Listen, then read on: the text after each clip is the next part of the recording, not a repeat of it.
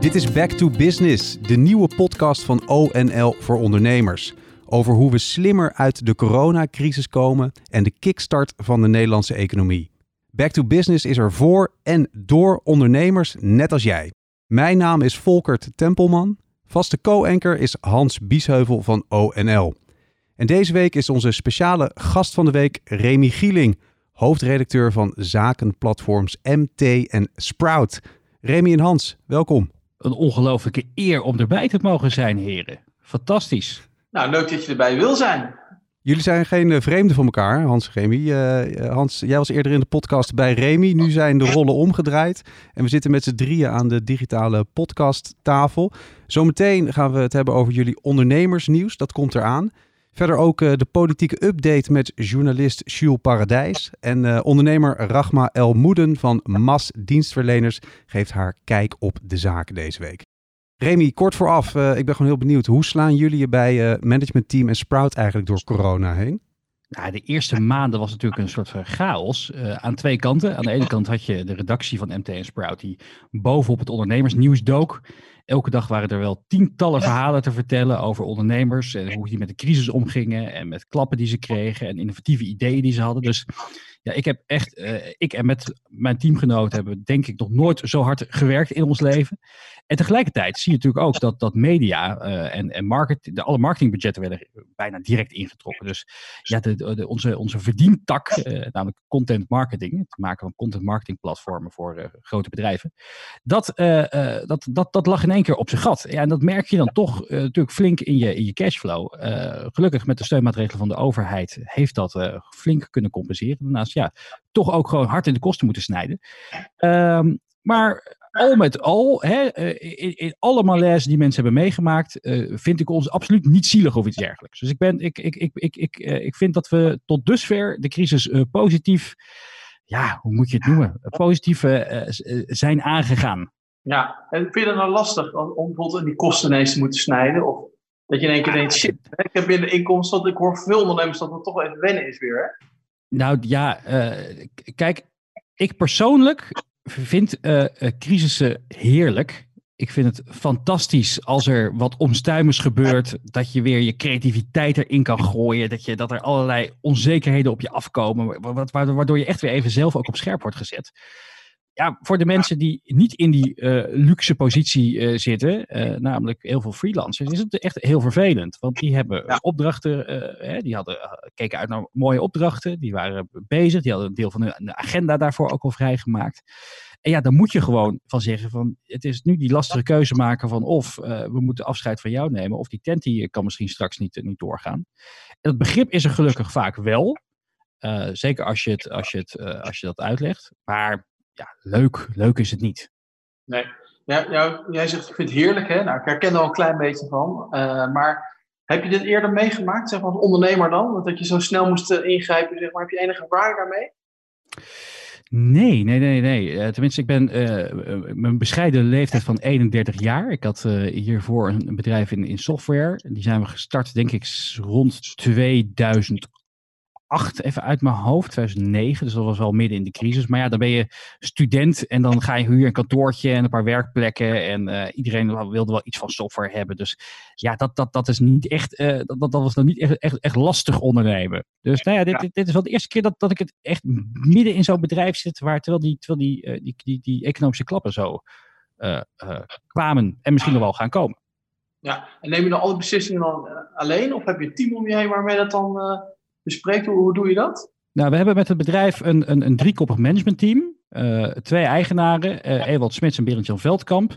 Ik ben uh, hier slechts een simpele loonslaaf, dus ik, ik, ik, ik, ik, ik, voel het ook niet hè, direct in mijn portemonnee. Misschien helpt dat er ook wel een beetje bij. Maar um, ja, dus we, met z'n drieën zijn we aan het, aan, het, aan, het hoofd van het bedrijf en hebben we ja, heel, veel, heel veel calls gehad inderdaad over, over welke maatregelen we moesten nemen en, en, en, en, en waar we wel en niet in wilden gaan snijden. Want het is natuurlijk ook alweer keuzes maken, waar wil je niet aan gaan tornen. Ja, precies. Nou, maar mooi dat je dat team hebt, hè? want dat zie, ik zie zelf ook heel veel ondernemers die nou, een beetje eenzaam aan de top zeg maar, worstelen met al die lastige vraagstukken. En dat is natuurlijk ja, heel veel moeilijker. Zeker als je natuurlijk aan een periode komt van nou, soms wel vier, vijf, zes jaar. Dat eigenlijk heel goed ging in veel bedrijven. Met één klap stort het allemaal in vaak voor heel veel bedrijven de afgelopen tijd.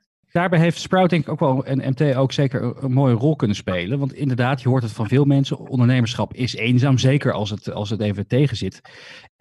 Maar doordat we zoveel verhalen hebben kunnen vertellen van hoe anderen ermee omgaan, of schept toch een soort eh, gevoel van saamhorigheid. Of uh, ik, ik, ik, ik, ben er niet alleen uh, door die storm aan het, aan het, waaien. We gaan even naar de kijk op de zaak van een andere ondernemer, Rachma El Moeden van Mas Dienstverleners. De echte ondernemer, die vindt de weg. Want de geboren ondernemers, die zijn altijd met morgen bezig. En die zijn ook noodbang om te vallen. Want als ze zo vallen, staan ze gelijk weer op. Dat is een echte ondernemer. En als je dat niet gaat redden in de crisissituatie, dan ga je het eigenlijk nooit redden. En dan moet je vragen stellen aan jezelf. Ben ik nou een echte ondernemer of ben ik geen ondernemer? Want in deze crisistijd, en ik persoonlijk als Rahma, maar ik spreek natuurlijk ook, ook uh, met heel veel ondernemers. Vanaf de dag één dat er crisis is, hebben het eigenlijk, nou, kan je zeggen, pak wij twee, drie weken, uh, waar we een week aan het zoeken. En eh, omdat corona was natuurlijk verschrikkelijk nieuw wereldwijd. Hè? Het is echt zo'n zo storm die binnenkomen en probeer het even tegen te houden, zodat je huis niet uh, in het water of weet ik allemaal terechtkomt. Dus een ondernemer gaat direct aan de slag om te overleven. Dus ik ben van overtuigd dat wij goed uit de crisis komen. Alleen als je denkt dat jij gewoon verder gaat, waar je gebleven bent, dan heb je het gewoon totaal mis. Totaal mis. Want het is onmogelijk dat wij verder gaan waar we toen gebleven zijn. Ook binnen mijn bedrijf, ook welke bedrijf is ook, want wij ook binnen de, onze branche, schoonmaakbranche. Je zal toch een andere slimme dingen moeten zitten. Je zal technologie moeten aanpassen. Mensen wat bewuster van maken. Maar ook zorgen dat jij, um, want je weet gewoon als ondernemer, of je nou in de schoonmaak zit of in de reiswereld of in de meubel. Het maakt helemaal niet uit waar je bent. Het is, je omzet is gaat dalen. Die is al gedaald. Ja? Dus je hebt twee dingen. Of je gaat keihard uh, nieuwe omzet gaan halen vanuit hetzelfde business. Of je verbreidt je business. En mijn advies eigenlijk naar mezelf, maar ook naar een andere ondernemers, is gewoon zorgen dat jij nieuwe dingen gaat ontwikkelen. Waar je dus ook het risico kunt verspreiden. Want in de crisis nu met corona zie je dus dat de bepaalde sectoren gewoon door zijn blijven gaan. Dus gewoon doorgaan. En bepaalde sectoren zijn gewoon verschrikkelijk naar beneden gegaan met zelf nul omzet. Dus ik heb ook zelf het gevoel dat, we, dat het eigenlijk niet zo heel lang gaat duren. Dat we volgend jaar uh, volledig uh, kunnen uh, doorgaan met ons business. Maar belangrijk is het technologie, het innovatie, maar ook heel belangrijk het duurzaamheid. Hoe kunnen wij nu vanuit deze crisis omgaan met, met, met, met milieu, met klimaat, met, ja, met de wereld. Hè? Want uh, we waren gewoon bezig, maar we waren eigenlijk in minder mate heel erg bewust. Zoals wij nu bewust zijn tijdens de corona. Ondernemer Rachma El Moeden van Maas Dienstverleners. Oud-Europees topondernemer van het jaar trouwens, uh, een aantal jaar geleden. Remy, wat valt je op in uh, wat zij zegt? Nou, het, is een, een, kanon van een ondernemer met heel veel ervaring. Dus ik, uh, ik, ik, ik, kan alleen maar beamen in wat zij zegt. Kijk, ondernemers, echt, echte ondernemers, die, die, die zien altijd wel weer, wel, weer, wel, wel weer kansen her en der. En dat is uh, zeker in de crisistijd soms buiten de gebaande paden. Een heel mooi voorbeeld wat ik, wat ik onlangs heb meegemaakt is een uh, ondernemer waar ik veel mee samenwerk. Uh, Hans, kent hem ook, Maurits Ouweneel. organisator van vele congressen. Hè, dat, die, die, die heeft normaal gesproken, zijn agenda zit volgepakt met, met, met zakelijke congressen waar duizenden mensen op afkomen. Maar ja, die, die zag in één keer zijn omzet tot nul wegzakken. Nou, die vond het even lastig en heeft zich toen eigenlijk vrij snel ook alweer herpakt. En is hij uh, online tv-producties gaan draaien. Uh, en tv-producties uh, onder meer voor, voor RTL met Humberto Tan samen. Dus ik vind het heel mooi hoe echt ondernemerschap, daar, daar, die kunnen best wel eventjes down zijn van een, van een klap. En dan zie je toch altijd weer dat, dat binnen no time dat, dat, dat, dat, dat, dat, dat, dat, dat begint te kriebelen. En ze, ze, ze weer op paden komen die ze daarvoor nooit hadden kunnen voorzien. Ja, nee, maar dit spreekt mij enorm aan natuurlijk. Hè. Kijk, wij, uh, je weet het, we zijn al twee maanden bezig met het thema overleven en vernieuwen. Hè. Ons ONL Ondernemersmanifest heet zo. Je moet nu eerst zien te overleven, maar pak op dat moment ook aan om te vernieuwen. Dat is ook wat we tegen de overheid zeggen. Ik had gisteren nog een gesprek met uh, staatssecretaris Veldbrief van, van Financiën over nou, toekomstige belastingmaatregelen rond Prinsjesdag. Ik heb ook tegen hem gezegd, ja, ga nu niet alleen maar denken nog in die crisismaatregelen, maar kijk ook bijvoorbeeld hoe je bedrijven kan stimuleren om inderdaad nou, misschien sneller te verduurzamen of sneller op die energietransitie in te zetten. Hè, met een positieve impuls en niet alleen maar met uh, lastenverzwaringen. je kan misschien ook een versnellingsbonus uh, geven aan bedrijven die zeggen, nou pak nu juist door om de CO2-reductie nog wat sneller aan te pakken. Dus dat soort, dat soort dingen, dat is denk ik nu heel belangrijk. Zijn die ministers en staatssecretarissen nu ook makkelijker voor bereikbaar? Omdat ze via Zoom het makkelijker af te spreken is dan als je elkaar echt fysiek ergens moet ontmoeten? Ja, beide. Kijk, ik zit natuurlijk wel hier echt letterlijk op het binnenhof. Hè? Dus dat ik, ik, zag, ik zag hem gisteren dan toevallig live ook uh, eventjes. Maar uh, zeker, hè, de, de, lijnen zijn ontzettend kort. Ik heb het ook in eerdere uh, podcast al een paar keer verteld. Ik ben ongelooflijk trots eigenlijk op Nederland.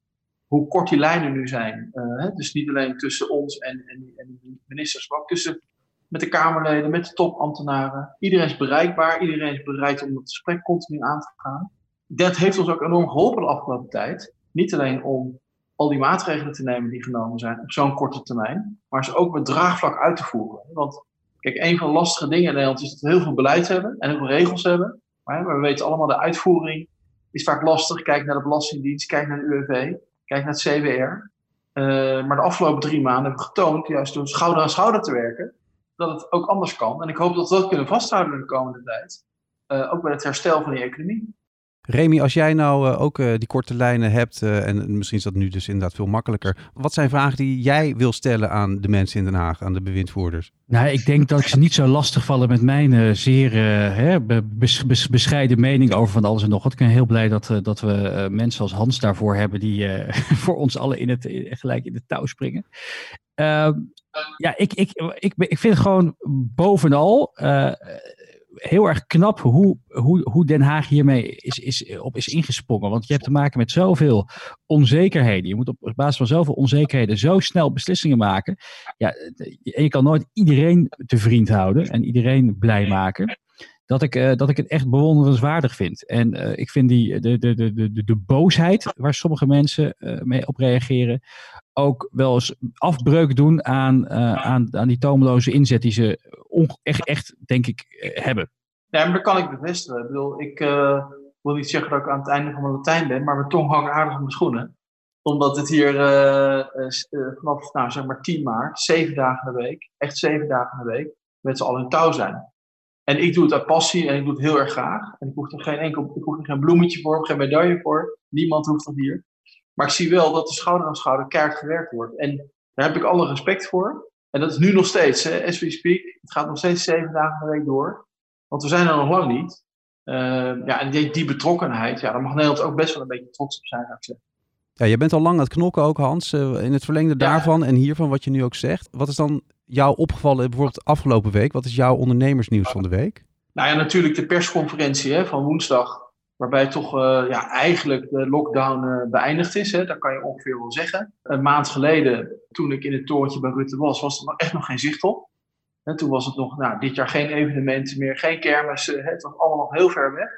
En een maand tijd is er toch ontzettend veel veranderd. En afgelopen woensdag was ik de laatste persconferentie. Nou, dat markeert ook hè, eigenlijk al het uh, einde van de lockdown. En hebben we toch binnen een paar maanden hebben het, in ieder geval het virus zodanig onder controle dat dat we weer kunnen stoppen met die lockdown. En, natuurlijk, die anderhalve meter blijft er nog wel in discussie. Maar ik zou zeggen, nou, in het licht van waar we stonden, zijn we ongelooflijk veel stappen vooruit gegaan. Maar het komt er nu natuurlijk wel op aan dat we maatregelen gaan nemen die ook die verdienkracht van Nederland op een positieve manier gaan beïnvloeden. Hè? Want kijk, die, die, die NOW-regeling, de TOPS-regeling, waren allemaal renningsboeien om overeind te blijven. Hè? Maar we moeten nu gaan inzetten op inderdaad uh, niet verslappen als het gaat om, om verduurzaming. Hè? Zorgt dat bedrijven nu wel weer gaan, gaan investeren. Hè? Zodra het komen weer mensen gaan aannemen, daar moet nu echt alle aandacht aan. Laten we overschakelen naar het Binnenhof, want we hebben elke week natuurlijk een politieke update. Deze week is die van journalist Jules Paradijs. Ja, eigenlijk twee belangrijke, twee belangrijke momenten. Natuurlijk eh, de laatste persconferentie eh, van eh, Rutte over corona. waarbij ook het, ja, eigenlijk het moment wordt gemarkeerd dat Nederland nog 1 juli ja, toch voor een groot deel uh, open is. Ja, dat heeft tot heel veel frustraties in het afgelopen, ja, afgelopen twee maanden zeker, maar zeker de afgelopen weken geleid bij ondernemers, waar allerlei verschillende protocollen bestonden, heel veel onduidelijkheid. Nou, daar komt nu, gelukkig komt daar meer ruimte. Ja, en het tweede wat heel interessant is, is de lijsttrekkersverkiezing binnen het CDA. Uh, daar uh, moet natuurlijk na het af, afvallen van uh, de minister van Financiën, Wopke Hoekstra, dacht Hugo de Jonge dat het een gelopen race zou zijn. nou, daar kwam natuurlijk staatssecretaris Keizer bij, met wie ik afgelopen week nog bij WNL in de ontbijtshow zat. En ja, die maakt natuurlijk een ferme indruk. Maar inmiddels zijn er twee Kamerleden van Helvert uit Limburg maar ook uh, Pieter Omzicht heeft zich uh, kandidaat gesteld. En dat is natuurlijk uh, voor Hugo de Jonge, de minister van Volksgezondheid, ja, echt een hele zware tegenstander. Want deze man is in staat geweest om het verschillende kabinetten het leven zuur te maken, maar op te komen, op te kunnen komen voor de, voor de burgers. dus dat wordt heel erg spannend. Binnen twee weken weten we dat. Maar ik zou me, als ik Hugo de Jonge was, zou ik mij niet rijk rekenen. Want omzicht is misschien op dit moment nog populairder buiten het CDA. Maar ik denk dat ze binnen het CDA hun handen mogen dichtknijpen met deze, met deze man. En het is wel zo dat ik sprak van de week nog een uh, oud minister uh, van het CDA, van een tijdje geleden. En die zei, nou omzicht, als hij zich kandidaat zou stellen, maakt geen kans. misschien verkeerd ingeschat, want iedereen vindt hem een zogenoemde one-trick pony. Maar ik zou toch terdege rekening houden met deze authentieke man. Jules Paradijs, dus uh, journalist uh, vanaf het Binnenhof met zijn politieke update van de week. Ja, Hans, de lijsttrekkersverkiezing bij het CDA, dus heeft hij het over. Pieter Omzicht. Maakt het voor ondernemers nog uit wie er dan de, ja, de baas wordt daar bij het CDA? Nou, ik denk niet dat ondernemers daar nou dagelijks mee bezig zijn. Nee. Maar ja, we hebben natuurlijk wel te maken met een, een heel versnipperde politiek. Hè? Dus uh, we hebben natuurlijk nu in, in de, een kabinet zonder meerderheid uh, in de Eerste Kamer en met één zetel in de Tweede Kamer. Je hebt veel partijen nodig om te regeren. Dus het, het, en de koers wordt natuurlijk wel heel belangrijk straks uh, in maart volgend jaar. Dus ja, het is natuurlijk voor ons als, nou ja, als het bijna veteraan wel interessant. Gaat het wat linkser worden binnen het CDA met de jongen? Of toch wat rechtser met Mona of met Pieter Omzicht? Een klein aardig detail dat een van mijn medewerkers hier, Luc, die gaat helaas ons verlaten. Die wordt volgende, vanaf volgende week de PA van Pieter Omzicht. Kijk. Uh, dus laten we zeggen. Hele korte lijntjes. Hele, we gaan dat dus even met. We vinden het jammer dat hij weggaat. Maar goed, als dat toch weggaat, dan. Uh, nou ja, wel interessant dat hij dan daar gaat werken. Dus ik denk dat ik het op de voet ga volgen. Maar ik ben natuurlijk wel razend benieuwd. Is denk goed, wel goed voor de democratie hoor, dat, dat dit soort dingen plaatsvinden. Dat de partijleden eigenlijk nauw aan te pas komen. Ja, Mona Keizer heeft zich natuurlijk de afgelopen jaren heel erg ingezet voor het uh, Nederlandse start-up en scale-up klimaat. Dus ik, uh, ja. ik uh, I'm, I'm rooting voor Tante Moon, zoals we haar wel eens liefkozend noemen op de redactie. Ja, Nou ja, kijk, wij, zijn, wij zijn niet geleerd aan de politieke partij. Wij doen met alle partijen zaken. Dus ik, heb, ik ga me niet mengen in, in waar ik voor of tegen ben. Maar ik vind, ik vind het wel heel interessant om te zien dat het, dat het ontstaat, zeg maar. En ik denk dat het belangrijk is dat mensen er toch op, op zo'n manier toch beter achterkomen. Ja, waar staan die mensen eigenlijk voor? Want ja, bij andere partijen wordt gewoon iemand aangewezen, lijkt het. En heb je geen enkele invloed als uh, partijlid. Hans, wat verwacht jij van de, de komende tijd? Volgende week uh, is de laatste week voor het uh, reces. wat verwacht jij ja, in, in het brouwen en bouwen van de verkiezingsprogramma's die er allemaal aan zitten te komen? Nou, daar zitten wij nu middenin. Hè? Dus we, we hebben bij alle, bijna alle politieke partijen onze ideeën al aangeleverd voor het verkiezingsprogramma. Volgende week heb ik heel veel gesprekken over de Prinsjesdagbegroting. Hè, want eind volgende week gaat het kabinet al de, al de begroting op hoofdlijnen vaststellen voor volgend jaar. En dan eind augustus kan je hier en daar nog een punten voor komma veranderen. Maar, dus de komende week is eigenlijk heel belangrijk. En dan zullen wij natuurlijk inzetten op die verdienkracht uh, herstellen. En nou, wat ik net al zei, zet door op, een aantal uh, belangrijke thema's. Uh, ik verwacht van dit kabinet geen grote besluiten meer. Hè. Dus laten we zeggen, de ZZP-wetgeving of die andere dingen, dan zal dit met dit kabinet niet veel meer van te verwachten zijn. Ik verwacht vooral na de vakantie focus op de verkiezingen. Veel uh, spreken daarover. En dat pas volgend jaar bij de formatie weer echt een grote stappen kunnen gaan verwachten. Remy, deze podcast Back to Business, ja, de naam zegt het al, gaat echt over eh, de kickstart van de Nederlandse economie en hoe we beter en slimmer uit de crisis komen. Om het bruggetje te maken naar uh, jouw ondernemersnieuws van de week, want dat hebben we nog niet behandeld. Wat is dat en hoe past dat daarin, denk jij? Ja, we hadden afgelopen week met Sprout in ieder geval een van de leukste verkiezingen van het jaar, vind ik altijd zelf. De 25 onder de 25. De 25 meest veelbelovende jonge ondernemers onder de 25 jaar. Of tot en met. We smokkelen af en toe wel eens een klein jaartje mee, moet ik eerlijk zeggen. En gisteren is de winnaar bekend geworden. Dat is een bedrijf dat heet Blue Tick. Dat zijn uh, vier uh, jonge gasten die, die hebben allemaal data science gestudeerd. En die hebben een AI-tool ontwikkeld, artificial intelligence, om juridische documenten door te speuren. Dus zij helpen eigenlijk advocaten als ze een case aan het maken zijn te zoeken naar jurisprudentie hoe is een case in het verleden behandeld door, door, door, door een rechter? En ja, dat, dat, dat scheelt advocaten nou ja, uh, honderden uren per jaar. En uh, ik heb wel eens een keer het uurtarief van een gemiddelde advocaat gezien. Nou, dat, dat, dat hebben we het over veel euro's die uh, bespaard gaan worden. fantastisch bedrijf, vier ontzettend goede gasten. En ja, we hadden een hele mooie jury met Helene van Oort onder meer. En Manon van Essen van de Majoni Pizza Bodems. Dus gisteren was een mooie dag. Zijn dit ook echt de initiatieven die, uh, die we nodig hebben wat jou betreft om de economie te kickstarten en, en vooral ook dus slimmer eruit te komen? Ook wat Ragnar net zegt, je moet slimmer, technologisch slimmer denken om verder te kunnen op dit moment als ondernemer. Ja, dit is het moment. Hè. Een crisis is altijd het moment om eventjes goed te kijken naar waar je mee bezig bent. Terug te gaan naar de core van je business. Waar ben je nou echt goed in? En daarop door te pakken. En als je uh, de kern van bestaande bedrijven, waar je goed in zit, enhanced, of hè, als je daar een technologische component toevoegt, nou jongens, dan gaat die economie over een paar maanden weer draaien als nooit tevoren. Nou ja, kijk, hoe kunnen we, hoe kunnen we nog meer ruimte geven aan dat soort bedrijven? Hè? Want ik zie nu in Den Haag alweer de neiging om alle maatregelen weer te richten op de gevestigde orde, zou ik gaan willen zeggen. Hè, die is ook belangrijk. Maar hoe, hoe kunnen we nou nog meer vaart geven aan dat soort bedrijven? Want dat is een beetje mijn droom, hè? dat we inderdaad dat, dat, dat echt als vernieuwen nu vol doorzetten.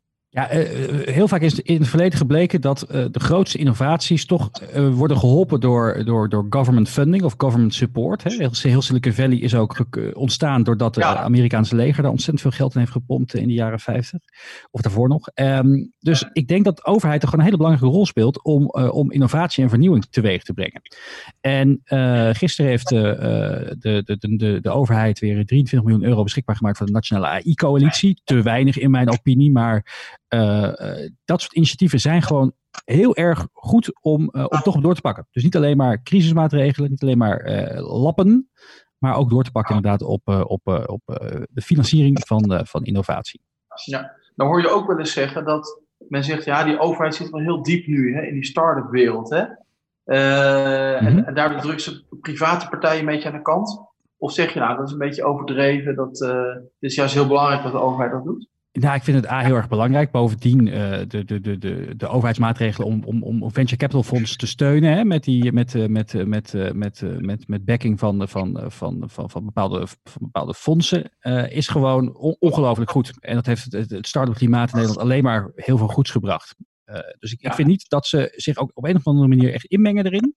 Ik vind dat ze de juiste stappen nemen. En soms kan het een ja. beetje meer zijn. Maar goed, je kan die euro's ook maar één keer uitgeven.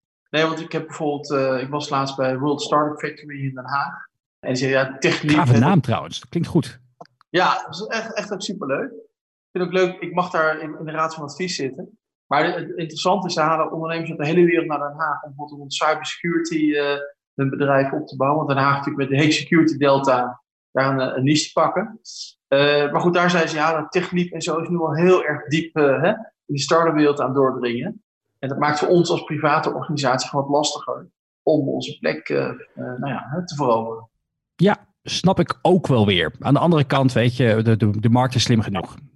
Ja, nee, dat is waar. En ook hier geldt ook weer echte ondernemers die komen er wel uit. Daarom. Dat is de tagline van deze podcast, denk ik wel. De echte ondernemers die komen er wel uit. We zijn aan het einde gekomen, heren. Tot zover deze Back to Business, de nieuwe podcast van ONL voor ondernemers.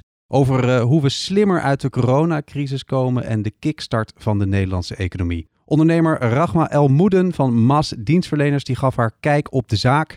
En je hoorde de politieke update van Jules Paradijs. Hier aan de digitale podcasttafel was onze gast van de week Remy Gieling, hoofdredacteur van zakenplatforms MT en Sprout. En natuurlijk vaste co-anker Hans Biesheuvel van ONL.